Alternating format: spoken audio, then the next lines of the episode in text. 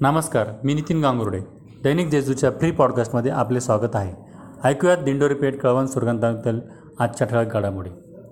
उत्तर प्रदेशातील हाथरस येथील दलित मुलीवर झालेल्या अमानुष अत्याचार व सामूहिक बलात्कार प्रकरणी दोषींना पकडून तत्काळ फाशी द्यावी व योग्य सरकार बरखास्त करावे या मागणीसाठी कळवण दिंडोरी पेठ सुरगाणा येथे शिवसेना व युवा सेनेच्या वतीने आंदोलन करण्यात आले. यावेळी ठिकठिकाणी योगी सरकारचा निषेध व्यक्त करण्यात आला. ग्रामीण भागातील महिलांनी सुद्धा हाथरस येथील घटनेबाबत संताप व्यक्त करून आरोपींना फाशी देण्याची मागणी केली आहे.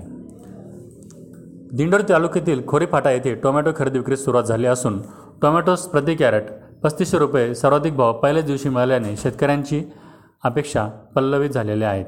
शेतकऱ्यांना दोन पैसे मिळण्याची शक्यता निर्माण झाली आहे. दिंडोरी कृषी उत्पन्न बाजार समितीचे नियोजित उपबाजार आवार खोरीपाटा येथे टोमॅटो खरेदी विक्रीचा शुभारंभ जिल्हा बँक संचालक गणपतराव पाटील यांच्या हस्ते करण्यात आला. यावेळी योगेश कडाळे यांच्या टोमॅटोला सर्वाधिक पस्तीसशे रुपये प्रति कॅरेटने भाव दिंडोर तालुक्यात भुईमुख उडीद काढणीला वेग आला आहे. नुकत्याच झालेल्या पावसाने शेतकरी वर्गाची चांगलीच बचत केली असली तरी शेतीची सर्व कामे एकाच वेळीचा असल्याने सर्वांना कामे करावं लागत आहे. टोमॅटोची बांधणी निंदणी सोयाबीन काढणी भुईमुख शेंगा खुडणे आदी कामे शेतकरी वर्ग करताना दिसत आहे. शाळा बंद शिक्षण सुरू. हा उपक्रम सुरू असला तरी पेठ तालुक्यात जवळपास सर्व शासकीय व खाजगी कंपन्यांची दूरसंचार यंत्रणा कोलंबडली आहे. टॉवर असून रेंज मिळत नसल्याने विद्यार्थी पालक व नागरिक हैराण झाले आहे. टॉवरखाली नॉट रिचेबल अशी स्थिती निर्माण झाली आहे. त्यामुळे विद्यार्थ्यांना झाडावर चढून ऑनलाईन शिक्षणाचे धडे गिरवावे लागत आहे. पेठ तालुक्यातील बहुतांश गावांना दूरसंचार कंपन्यांचे मनोरे आल्याने ग्राहकांनी चांगली सेवा मिळेल या आशेने महागडे सिम कार्ड व मोबाईल खरेदी केले.